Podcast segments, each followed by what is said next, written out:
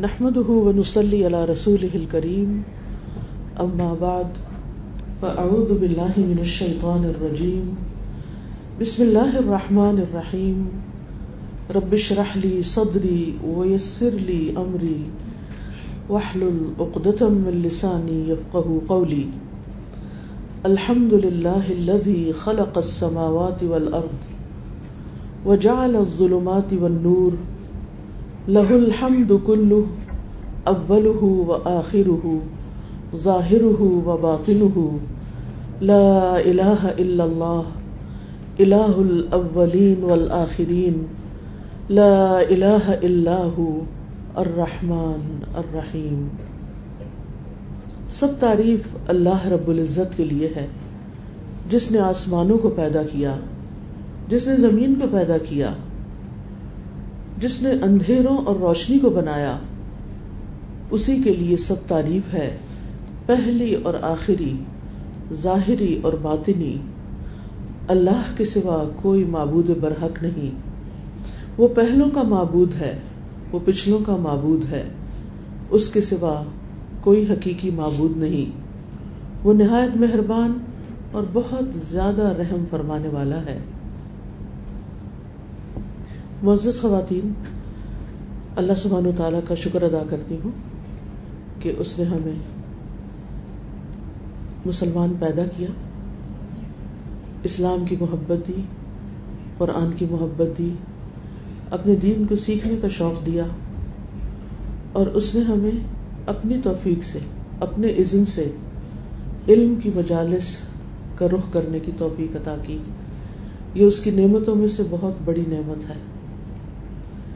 رسول اللہ صلی اللہ علیہ وسلم کو جو وہی نازل پر آپ پر جو وہی نازل ہوئی، اس میں سب سے پہلے جس چیز کا حکم دیا گیا آپ کو، اور آپ کے توسط سے ہم سب کے لیے وہ ہے اقرا پڑھو۔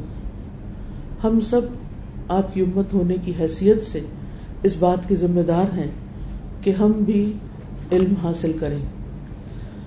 دنیا کے علوم تو الحمد للہ بہت سے لوگ ان میں ایک دوسرے سے کمپیٹ کر رہے ہیں۔ اپنی جان، مال، تن، دھن، سب کچھ اس میں لگائے ہوئے ہیں۔ لیکن صرف اقرا نہیں، اقرا بسم ربک الذی خلق۔ پڑھو اپنے رب کے نام سے جس نے پیدا کیا۔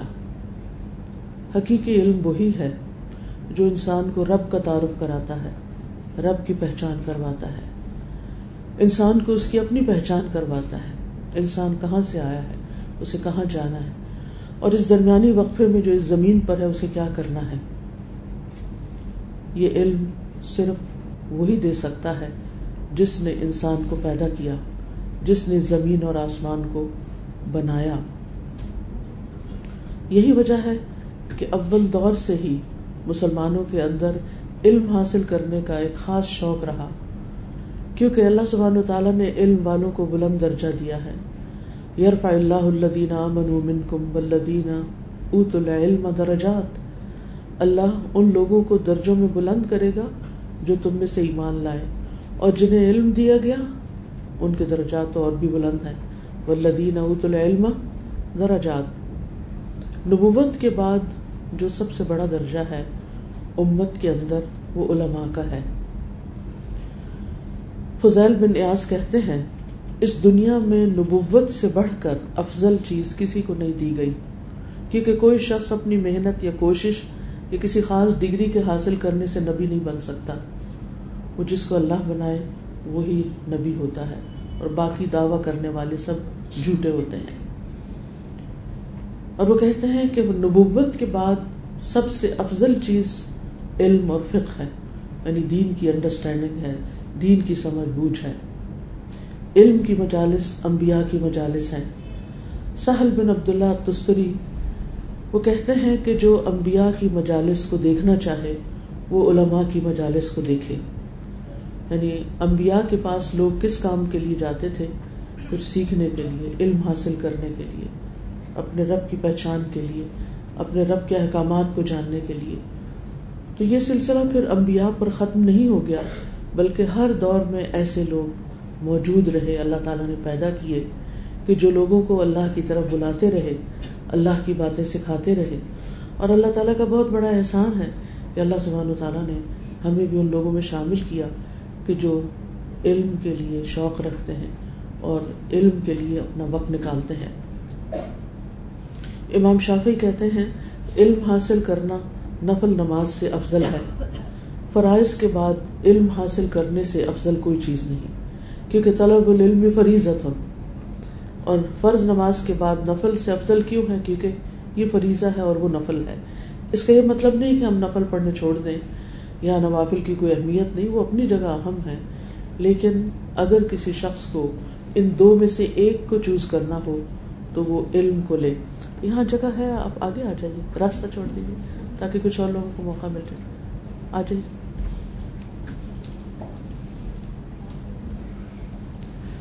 صاحب علم جو ہے، علم حاصل کرنے والا جو ہے یا علم کا شوق رکھنے والا آسمان و زمین میں محبوب ہوتا ہے۔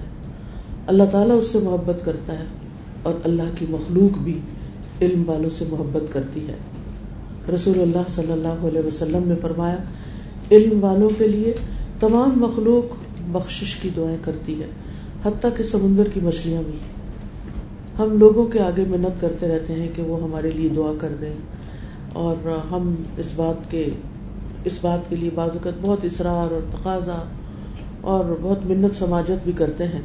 لیکن ہم یہ راز نہیں جانتے کہ اگر ہم علم کے سیکھنے سکھانے میں مشغول ہو جائیں تو انشاءاللہ ساری مخلوق ہمارے لیے استغفار کرے گی اور ساری مخلوق ہمارے لیے دعائیں کرے گی۔ اس سے بہتر اور کیا کام ہو سکتا ہے؟ ہم دیکھتے ہیں کہ اس علم کی خاطر لوگوں نے بڑی بڑی تکلیفیں بھی اٹھائی ہیں۔ ہمیں الحمد للہ ہر طرح کی سہولتیں میسر ہیں۔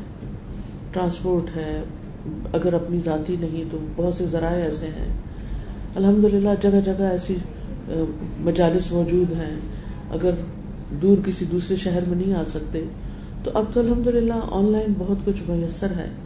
اصل بات یہ ہے کہ ہم خود اس چیز کے لیے، اس چیز کے حاصل کرنے کے لیے کتنا شوق رکھتے ہیں۔ اور پھر یہ کہ اس کی اہمیت ہماری زندگی میں کتنی ہے؟ یعنی ہر انسان کا ایک پیشن ہوتا ہے، ہر انسان کے لیے کوئی چیز بہت اہم ہوتی ہے، جس کے لیے وہ جیتا ہے، جس کے لیے وہ بھاگ دوڑ کرتا ہے۔ تو ہم سب اپنا محاسبہ کر کے دیکھ سکتے ہیں کہ ہماری زندگی میں وہ وہ کون سی چیز ہے؟ وہ ہماری زندگی کا سینٹر آف لائف کیا ہے؟ کہ جس کے لیے ہم بھاگ دوڑ کرتے ہیں اور جس کے لیے ہم فکر مند رہتے ہیں۔ بہرحال جن لوگوں نے علم کے حاصل کرنے کو اور علم کو زندگی میں سب سے زیادہ اہمیت دی، پھر اس کے لیے انہوں نے نہیں سوچا کہ انہیں کیا کچھ قربان کرنا پڑتا۔ ہے خود رسول اللہ صلی اللہ علیہ وسلم کے دور میں ہم دیکھتے ہیں کہ حضرت ابو حرار رضی اللہ عنہ بعض اوقات فاقوں سے ہوتے تھے۔ وہ کام کیوں نہیں کر سکتے تھے باہر جا کر؟ کوئی بزنس کوئی انصار کے کھیتوں پہ کام، تاکہ اپنا پیٹ پالتے، اپنے گھر والوں کے لیے کچھ کرتے۔ لیکن وہ ہر وقت نبی صلی اللہ علیہ وسلم کی مجلس سے لگے رہتے تھے۔ اور جب آپ تشریف لے جاتے تو اسی علم کو یاد کرنے میں لگے رہتے۔ وہ کہتے ہیں کہ لوگ کہتے ہیں ابو حرارا بہت حدیثیں بیان کرتا ہے۔ حالانکہ میں اپنا پیٹ بھرنے کے لیے یعنی علم سے پیٹ بھرنے کے لیے رسول اللہ صلی اللہ علیہ وسلم کے ساتھ ہر وقت رہتا تھا۔ میں خمیری روٹی نہیں کھاتا تھا، میں عمدہ لباس نہیں پہنتا تھا۔ میری خدمت کے لیے کوئی فلاں اور فلانی نہیں تھی۔ میں بھوک کی شدت کی وجہ سے اپنے پیٹ پہ پتھر باندھ لیتا تھا، لیکن علم کی مجلس کو نہیں چھوڑتا تھا۔ بعض اوقات کسی آدمی کو کوئی آیت اس لیے پڑھ کر مطلب پوچھ لیتا کہ شاید وہ مجھے اپنے ساتھ اپنے گھر لے جا کر کھانا ہی کھلا دے۔ اور مسکینوں کے ساتھ سب سے بہتر سلوک کرنے والے جعفر بن ابی طالب تھے۔ وہ ہمیں اپنے ساتھ لے جاتے جو کچھ بھی ان کے گھر میں موجود ہوتا ہمیں کھلاتے اور بعض اوقات اگر کچھ نہ ہوتا تو جس ڈبے میں شہد یا گھی ہوتا اس کو کھول کے اس کو چٹوائی دیتے تھے۔ ابو ریرا کہتے ہیں، میں خود کو ممبر رسول صلی اللہ علیہ وسلم اور عائشہ رضی اللہ عنہ کے حجرے کے درمیان گرا ہوا دیکھتا تو لوگ کہتے، یہ مجنون ہے، مگر مجھے کوئی جنون نہیں تھا، سوائے اس کے کہ میں شدید بھوکا ہوتا تھا اور بھوک کے مارے بے ہوش ہو جاتا تھا۔ یا بھوک کی وجہ سے پھر میں بیٹھ نہیں سکتا تھا۔ اسی طرح ابن عباس رضی اللہ عنہ، جو نبی صلی اللہ علیہ وسلم کے چچا زاد ہیں، حضرت عباس کے بیٹے ہیں عمر میں چونکہ چھوٹے تھے، اس لیے اتنا موقع نہیں ملا، اور جو موقع ملا اپنی زندگی میں اس میں سیکھا۔ لیکن نبی صلی اللہ علیہ وسلم کے جانے کے بعد انہوں نے انصار کے گھروں پر حاضری دینا شروع کر دی کہ انہوں نے نبی صلی اللہ علیہ وسلم سے جو کچھ سیکھا ہے اسے حاصل کر سکیں۔ وہ کہتے ہیں کہ آپ کی وفات کے بعد جب کسی صحابی کے متعلق مجھے معلوم ہوتا کہ ان کے پاس رسول اللہ صلی اللہ علیہ وسلم کی کوئی حدیث ہے، تو میں قیلولہ کے وقت دوپہر میں ان کے دروازے پہ پہنچ جاتا، اپنی چادر کو سرہانے رکھ کے ان کے گھر کی چوکھٹ پہ لیٹ جاتا۔ اس وقت دوپہر کی تیز اور گرم ہوائیں بہت سا گرد و غبار اڑا کر میرے اوپر ڈال دیتی۔ حالانکہ اگر میں ان کے گھر داخل ہونے کی اجازت مانگتا تو مجھے اجازت مل جاتی۔ لیکن میں ایسا اس لیے کرتا تھا کہ ان کی طبیعت مجھ سے خوش ہو جائے یعنی میں ان کو ڈسٹرب نہ کروں۔ جب وہ گھر سے نکلتے تو مجھے اس حال میں دیکھتے تو کہتے، اے اللہ کے رسول صلی اللہ علیہ وسلم کے چچا کے بیٹے، آپ نے کیوں یہ زحمت گوارا کی؟ آپ مجھے اطلاع بھجواتے، میں خود حاضر ہو جاتا۔ لیکن میں جواب دیتا، میں آپ کی خدمت میں حاضر ہونے کا زیادہ حقدار ہوں۔ کیونکہ حصول علم کے لیے صاحب علم کے پاس جایا جاتا ہے۔ تو اس لیے علم کا ایک ادب ہے، ایک رسپیکٹ ہے۔ اس لیے میں خود حاضر ہوتا ہوں۔ اور ہم دیکھتے ہیں کہ علماء نے علم حاصل کرنے کے لیے دور دراز کے بہت سے سفر کیے۔ خطیب بغدادی کی ایک کتاب ہے، الرحلہ فی طلب العلم۔ علم کے حصول کے لیے سفر۔ اور اس میں بے شمار ایسے واقعات جمع کیے گئے ہیں جس سے پتہ چلتا ہے کہ لوگوں نے دنیا کو چھان مارا۔ علم کے حصول کے لیے، علماء سے ملاقات کے لیے۔ ابو خلابہ کہتے ہیں، میں مدینہ منورہ میں تین دن تک قیام پذیر رہا۔ میری کوئی ایسی حاجت نہیں تھی کہ جسے میں نے پورا نہ کر لیا ہو۔ سوائے ایک آدمی کی ملاقات کے، جس کے بارے میں لوگ توقع رکھتے تھے کہ وہ حدیث مبارکہ روایت کرتے ہیں۔ میں مدینہ ہی میں قیام پذیر رہا، حتیٰ کہ وہ صاحب آئے۔ میں نے ان سے درخواست کی، حدیث سنی اور پھر اس کے بعد سفر اختیار کیا۔ اسی طرح حضرت عبداللہ بن مسعود کے بارے میں آتا ہے۔ وہ کہتے ہیں، اس ذات کی قسم جس کے سوا کوئی معبود نہیں، اللہ کی کتاب میں کوئی صورت ایسی نہیں، مگر میں جانتا ہوں کہ وہ کس چیز کے بارے میں نازل کی گئی۔ کوئی آیت ایسی نہیں جس کے بارے میں میں یہ نہ جانتا ہوں کہ وہ کس کے بارے میں نازل ہوئی۔ اگر مجھے معلوم ہو جائے کہ کوئی شخص اللہ کی کتاب کو مجھ سے زیادہ جاننے والا ہے اور اس تک صرف اونٹ پہنچ سکتے ہیں یعنی پیدل نہیں جا سکتے، سفر کرنا پڑتا ہے، تو میں سوار ہو کر اس کی طرف جاتا۔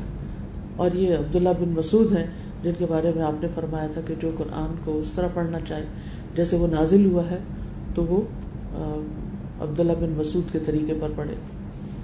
پھر اسی طرح جابر بن عبداللہ کہتے ہیں، مجھے ایک آدمی کی طرف سے ایک حدیث پہنچی، جو انہوں نے رسول اللہ صلی اللہ علیہ وسلم سے سن رکھی تھی۔ تو میں نے ایک نیا اونٹ خریدا، اس پہ کجاوا باندھا اور ایک مہینے تک اس طرف سفر کرتا رہا۔ مسلسل سفر کرتا رہا۔ یہاں تک کہ میں شام پہنچ گیا یعنی فلسطین پہنچ گیا اور وہ عبداللہ بن انیس تھے۔ میں نے دربان سے کہا، ان سے کہو، دروازے پر جابر آئے ہیں۔ انہوں نے پوچھا، کیا جابر بن عبداللہ؟ میں نے کہا ہاں۔ تو وہ اس حال میں گھر سے نکلے کہ اپنا کپڑا گھسیٹ رہے تھے یعنی فوراً فوراً نکلے۔ انہوں نے مجھے گلے لگایا، میں نے ان کو گلے لگایا۔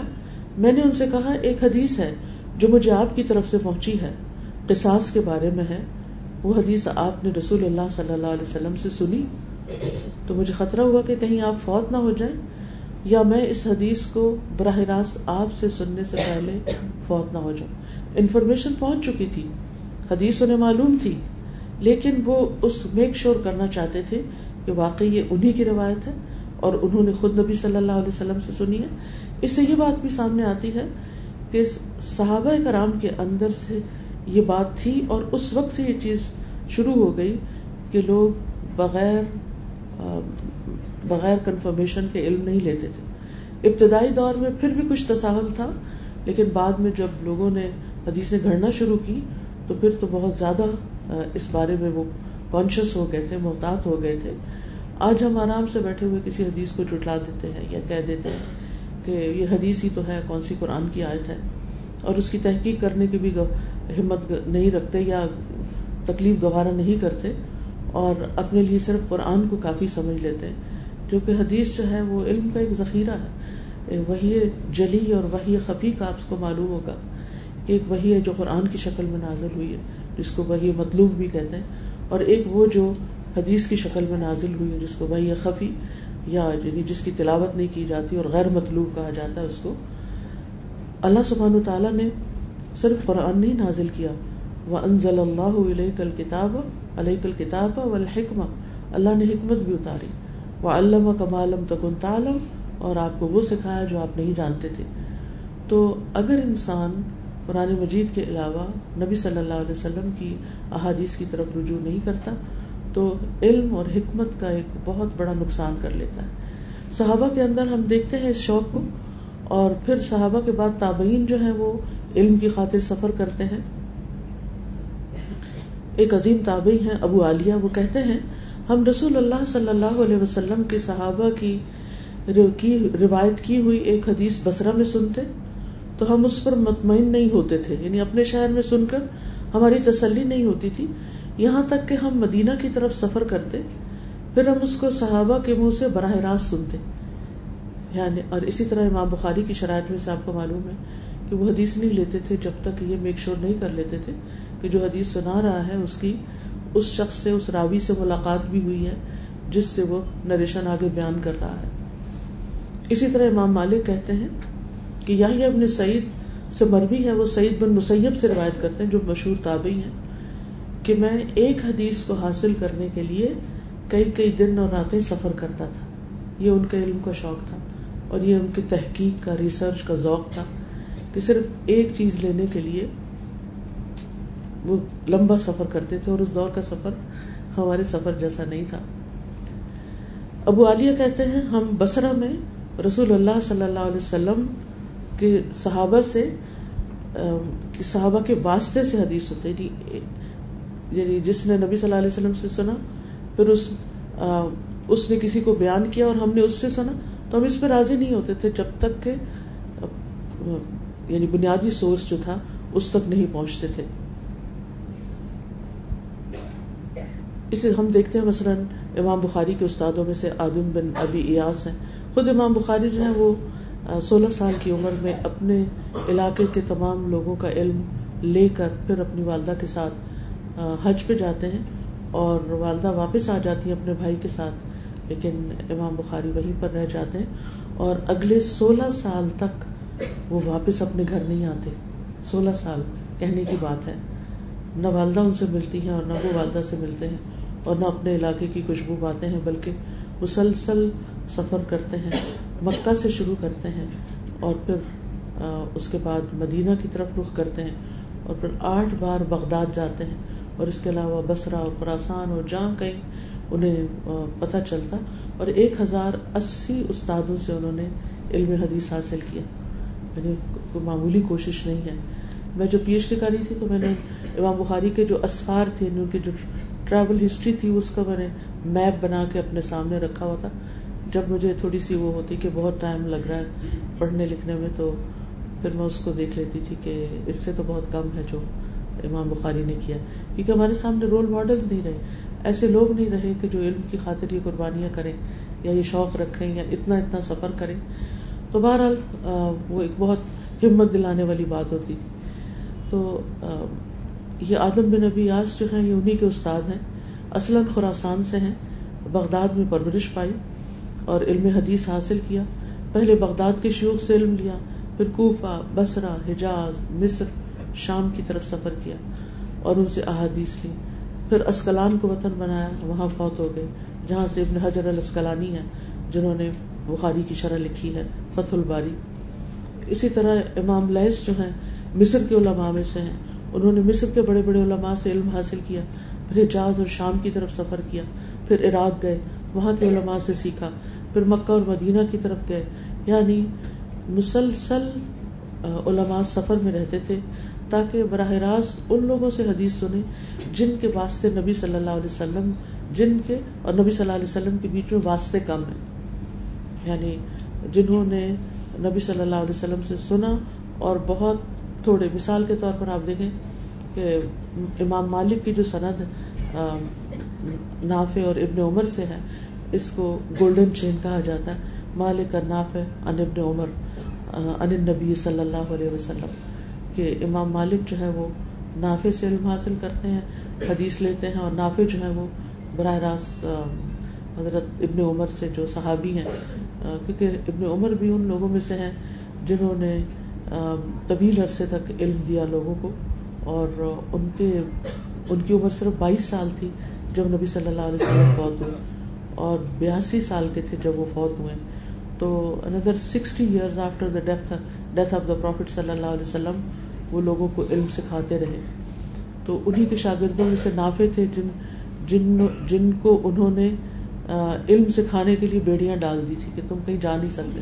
یعنی ایک طرح سے قید کر لیا تھا کیونکہ انہوں نے ان میں ذہانت دیکھی تھی۔ تو بہرحال اس طرح امام مالک پھر آگے وہ احادیث بیان کیا کرتے تھے۔ پھر اسی طرح امام بقی ابن مخلد، امام احمد کے پاس علم حاصل کرنے کے لیے اندلس سے بغداد پیدل آئے۔ یعنی یورپ سے ایشیا کی طرف پیدل سفر انہوں نے کیا۔ آپ سوچ رہے ہوں کہ پیدل کیوں کیا؟ کیونکہ بعض اوقات ان طالب علموں کے پاس اتنے پیسے نہیں ہوتے تھے کہ وہ سواری لے سکیں۔ اور پھر اسی طرح امام مالک جو ہیں، ان کی والدہ نے ان کو بچپن میں ہی قرآن حفظ کروایا اور جب حدیث کا علم حاصل کرنے کے لیے نکلے تو والدہ نے بہترین لباس پہنایا، سر پہ پگڑی باندھی اور کہا، جاؤ آپ علم حاصل کرو۔ امام مالک کہتے ہیں کہ میں ایک لڑکے کے ساتھ نافے کے پاس جاتا اور وہ نو عمر لڑکے تھے۔ تو یعنی ابھی امام مالک بہت چھوٹے تھے، تو نافے اپنی سیڑھی سے نیچے اترتے، وہ میرے ساتھ کھڑے ہو کر مجھے احادیث بیان کرتے۔ وہ صبح کی نماز کے بعد مسجد میں بیٹھتے تھے۔ اس وقت ان کے پاس کوئی نہیں جاتا تھا، لیکن یہ اتنے کم عمر میں بھی اس وقت ان کے پاس پہنچ کر علم حاصل کر لیتے۔ سفیان ابن اویانا نے حدیث کا علم حاصل کیا، جبکہ ان کی عمر صرف بارہ سال تھی اور یہ غلام تھے۔ کوفہ میں انہوں نے بڑے بڑے علماء سے ملاقات کی تھی اور ان سے بہت سا علم حاصل کیا۔ پندرہ سال کی عمر کو پہنچے تو ان کے والد نے ان سے کہا، اے سفیان، تم سے بچپن کے احکام ختم ہو گئے ہیں یعنی اب تم بالغ ہو گئے ہو۔ تم خیر کی حفاظت کرو تو خیر والوں میں سے ہو جاؤ گے۔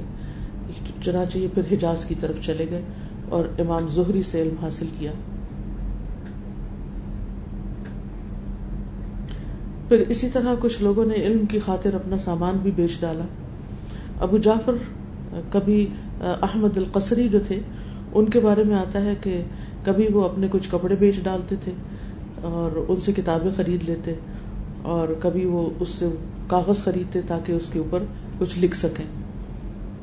ہشام بن عمار کہتے ہیں، میرے والد نے اپنا ایک گھر بیس دینار میں بیچ دیا اور مجھے طلب علم اور حج کے سامان کے لیے زیادہ راہ دیا۔ یعنی اس زمانے میں لوگ حج صرف برائے حج نہیں کرتے تھے، بلکہ حج ایک کرنے کا ایک مقصد وہاں کے علماء اور شیوخ سے ملنا بھی ہوتا تھا۔ پھر اسی طرح ابن اویانا کہتے ہیں کہ میں نے شعبہ کو یہ کہتے سنا، جو کوئی علم حدیث کی طلب میں مشغول ہوتا ہے وہ مفلس ہو جاتا ہے۔ یعنی اس کو اپنا اتنا مال لگانا پڑتا ہے کہ پھر اس کے پاس اپنے لیے کچھ نہیں بچتا۔ کہتے ہیں کہ میں نے اپنی والدہ کے برتن سات دینار میں بیچ دیے تھے تاکہ میں علم حاصل کر سکوں۔ امام شافی کی کہانی تو سب کو معلوم ہی ہوگی کہ کس طرح انہوں نے، ان کی والدہ نے کیونکہ والد نہیں تھے، تو اپنا سامان بیچ کر امام شافی کو پڑھنے کے لیے بھیجا تھا۔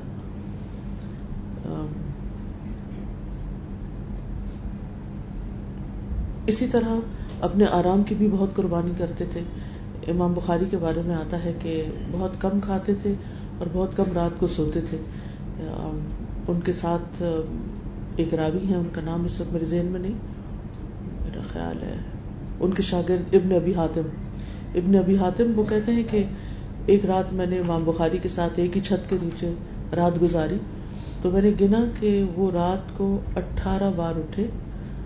اور ہر دفعہ اٹھتے، دیا جلاتے اور اپنی کتاب پہ کچھ لکھتے، کچھ تعلیق وغیرہ لکھتے اور اس کے بعد چراغ بجھا دیتے، پھر سو جاتے، پھر اٹھتے، پھر لکھتے اور اس طرح جب میں نے گنا تو وہ رات میں اٹھارہ بار اٹھے تھے۔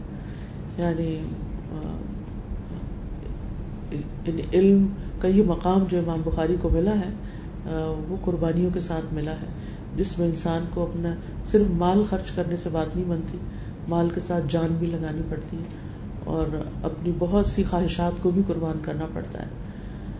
امام تبرانی نے، امام تبرانی سے ان کی کثرت حدیث کے بارے میں پوچھا گیا۔ تو انہوں نے کہا، میں تیس سال چٹائی پہ سویا ہوں۔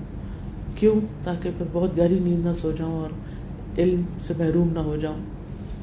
عیسا بن موسا کہتے ہیں، مجھ پر تیس سال اس طرح گزرے ہیں کہ میرا دل کرتا رہا کہ میں عام لوگوں کے ساتھ بازار میں ہریسا کھاؤں، مگر میں اس پر قدرت نہ رکھ سکا، کیونکہ مجھے سمائے حدیث کے لیے صبح جلدی نکلنا ہوتا تھا۔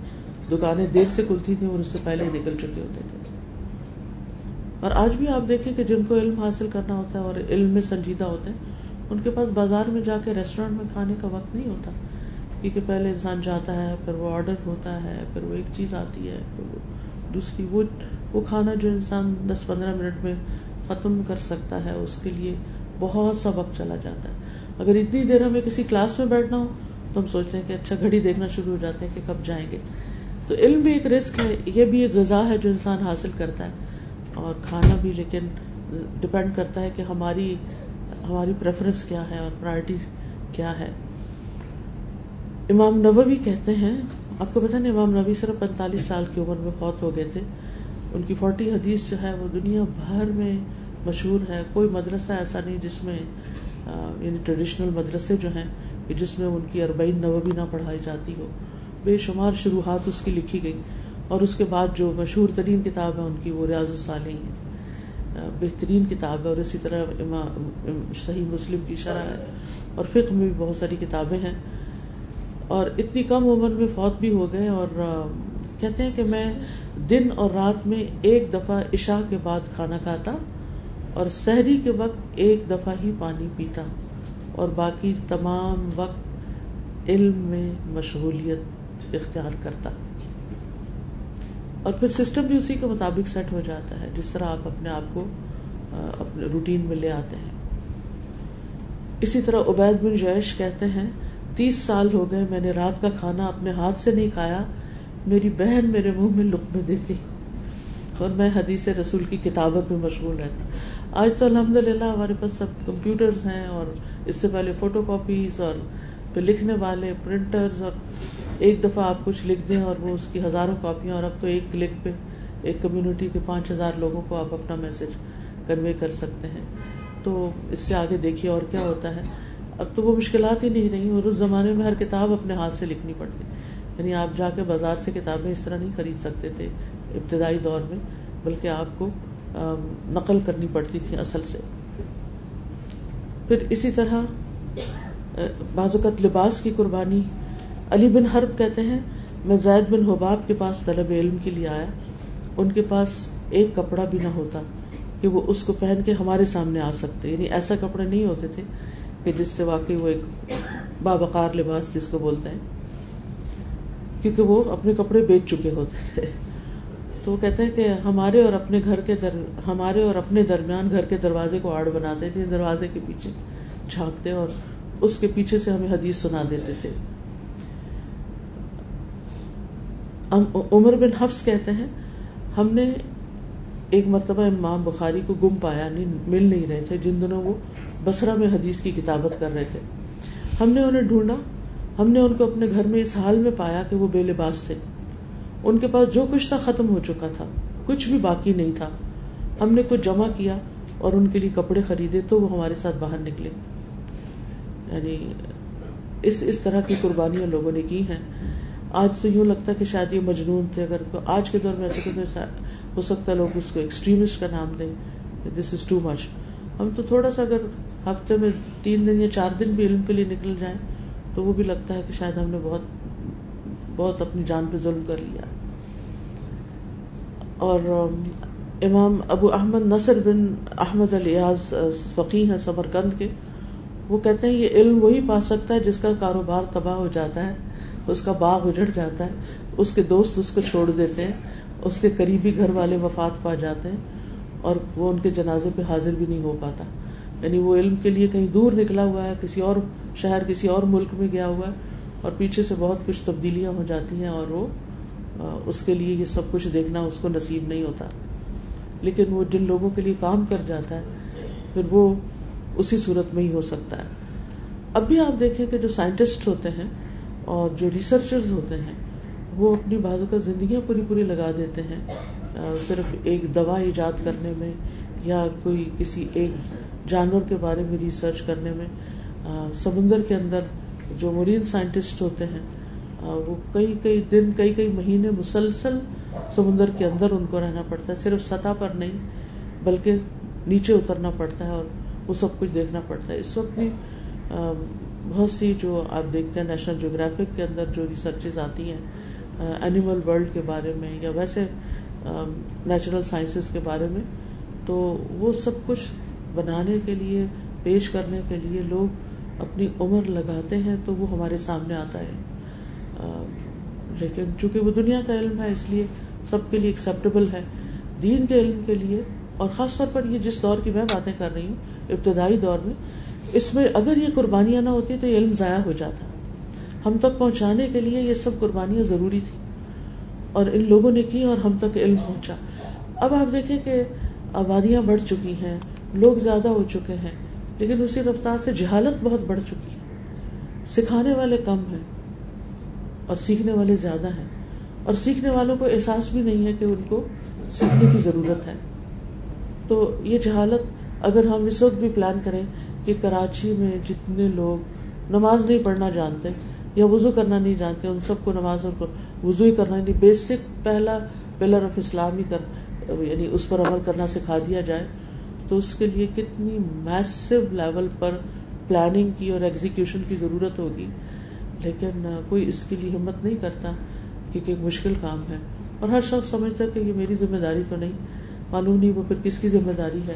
اور کیا ہوگا؟ کیونکہ اس وقت بھی میں اندرون سندھ کے کچھ علاقوں کی طرف سے ہو کر آ رہی ہوں اور براہ راست لوگوں سے کچھ حالات جاننے کا موقع ملا ہے۔ تو بچیاں، جو بچیاں پڑھ رہی ہیں اس وقت مختلف کلاسز میں، وہ خود کہتی ہیں کہ ہمیں کسی بات کا نہیں پتا تھا؟ ہمیں کچھ بھی پتا نہیں تھا۔ ہمیں اردو کا ایک لفظ بھی نہیں آتا تھا۔ پھر پہلے اردو سیکھی اور پھر اس کے بعد دین کے بارے میں سیکھنا شروع کیا۔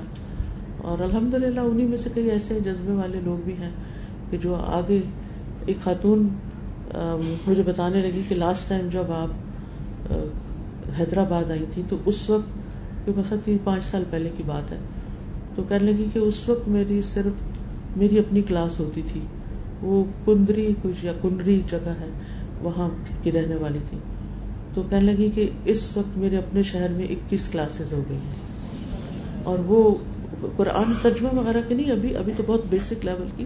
اقرا یعنی بنیادی اسلامی تعلیم کا جو پروگرام ہے، اس کی کیونکہ جن بچیوں کو انہوں نے خود قرآن پڑھایا، تفسیر وغیرہ جو کلاسز لی پھر ان ان کے ذمے کر کے پھر انہوں نے اپنے بیٹے کو پڑھنے کے لیے بھیجا تو اس وقت وہ کہتی ہیں کہ میں اپنے بیٹے کے ساتھ اندرون سندھ موٹر سائیکل کے اوپر جاتی ہوں۔ بازو کا دو دو گھنٹے کی مسافت ہوتی ہے، سخت گرمی بھی ہوتی ہے اور سڑکیں تو آپ کو پتہ ہی اگر آپ کو کبھی جانے کا اس طرف اتفاق ہوا ہو اتنی بمپی سڑکیں ہیں۔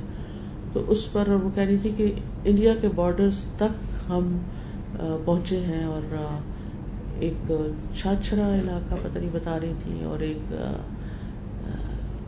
کانڈیو یا پتہ نہیں عجیب و غریب نام ہے، میں رجسٹر بھی نہیں کر پائی۔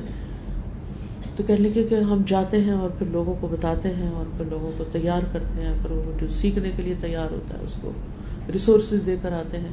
تو الحمد للہ ایسے مجنون کہیں نہ کہیں پائے جاتے ہیں جو کچھ نہ کچھ کرتے رہتے ہیں۔ میرا یہاں پر آپ کے سامنے اس کے شیئر کرنے کا مقصد یہ ہے کہ اگر ہم بھی صرف اپنے آس پاس ہی کی خبر لے لیں اور کچھ لوگوں کے ساتھ بھلائی کر سکیں، تو اللہ اللہ سبحانہ و تعالیٰ ہمارا بھلا کر دے اور ہمارے لیے آسانیاں کر دے۔ تو بہرحال اسی طرح محمد بن ابو بکر الخیات آپ نے نام سنا ہوگا، یہ نحب کے امام ہے وہ اپنے تمام اوقات میں علم حاصل کرتے، حتیٰ کے راستوں پر بھی۔ کبھی بھی کسی کھائی میں گر جاتے، کبھی کسی جانور سے ٹکرا جاتے۔ آج کل یہ سین ویسے بہت دیکھنے کو آتا ہے، یہ وہ ہر شخص موبائل پہ لگا ہوا ہوتا ہے۔ کل مجھے ایک یونیورسٹی میں جانے کا اتفاق ہوا۔ تو میں دیکھ رہی تھی کہ جب بچے نکل رہے ہیں کلاسز سے اور وہ اپنے اپنے موبائل پر ہیں، انہیں نہیں پتا آگے کون جا رہے دائیں کون ہے بائیں کون پھر اسی طرح یہی ابن سعید القطان طلب حدیث کا ذکر کرتے ہوئے کہتے ہیں کہ میں صبح سے پہلے گھر سے نکلتا اور رات گئے گھر لوٹتا۔ یہ سارا دن مختلف جگہوں سے علم حاصل کرتے کرتے گزرتا۔ ابن الجوزی کہتے ہیں، میرا پیٹ مطالعہ کتب سے کبھی نہیں بھرا۔ اگر میں کوئی ایسی کتاب دیکھ لیتا جو اس سے پہلے نہیں دیکھی ہوتی تھی، تو گویا کہ میں ایک خزانے پر گر پڑتا اور کہتا، میں نے بھی اور کہا کرتا تھا کہ میں نے بیس ہزار سے بھی زیادہ مجلد کتابوں میں جھانکا ہے اور مزید کی طلب ہے۔ ابو ہلال عسکری لغوی ہیں اور وہ کہتے ہیں، ان کے بارے میں کہتے ہیں کہ وہ اس کتاب کو نہیں چھوڑتے تھے جو وہ پڑھ رہے ہوتے تھے۔ جب کوئی شخص انہیں کھانے کی دعوت پر بلاتا تو اس شرط پہ جاتے کہ وہ ان کو اتنی جگہ دے گا کہ اس، وہ اس پر کتاب رکھ لے اور ٹیک لگا کر پڑھ سکیں۔ یعنی جو وقت بیچ میں ملے گا اس میں مجھے مطالعہ بھی کرنا ہے۔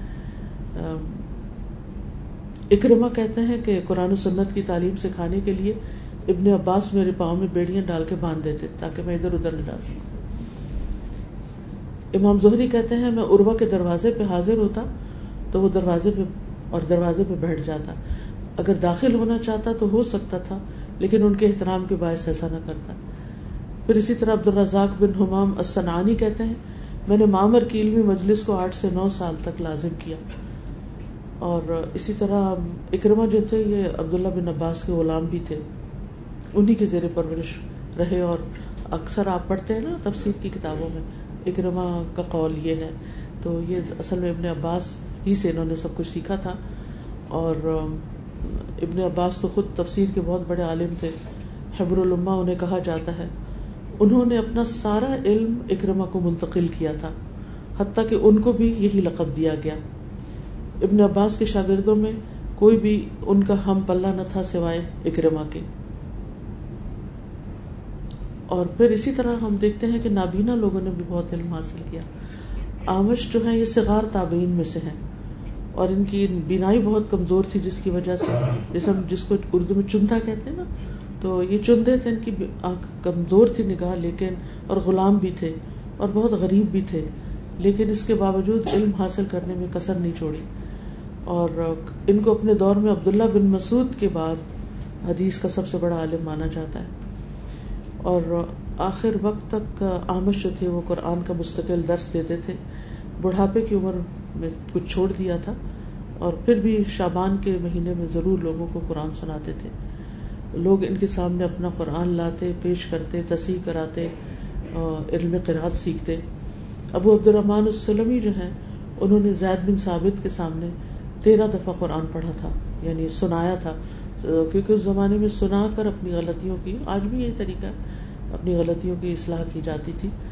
تو اللہ سبحانہ تعالیٰ سے دعا ہے کہ اللہ تعالیٰ ہمیں بھی کچھ کرنے کی توفیق عطا فرمائے اور ہمارے اندر علم کا شوق ہر شوق سے بڑھا دے اور پھر علم سیکھیں بھی تو اللہ کی خاطر اور عمل کی نیت سے سیکھیں اللہ سبحانہ تعالیٰ آپ سب کو بہترین جزائے خیر دے اور آپ کے علم، وقت اور کوشش اور آپ کے سکھانے والوں کی زندگی، صحت اور ہر چیز میں، اولاد میں اور اعمال میں برکت ڈالے جزاکم اللہ خیرہ بارک اللہ فیکم۔ السلام علیکم و رحمۃ اللہ وبرکاتہ۔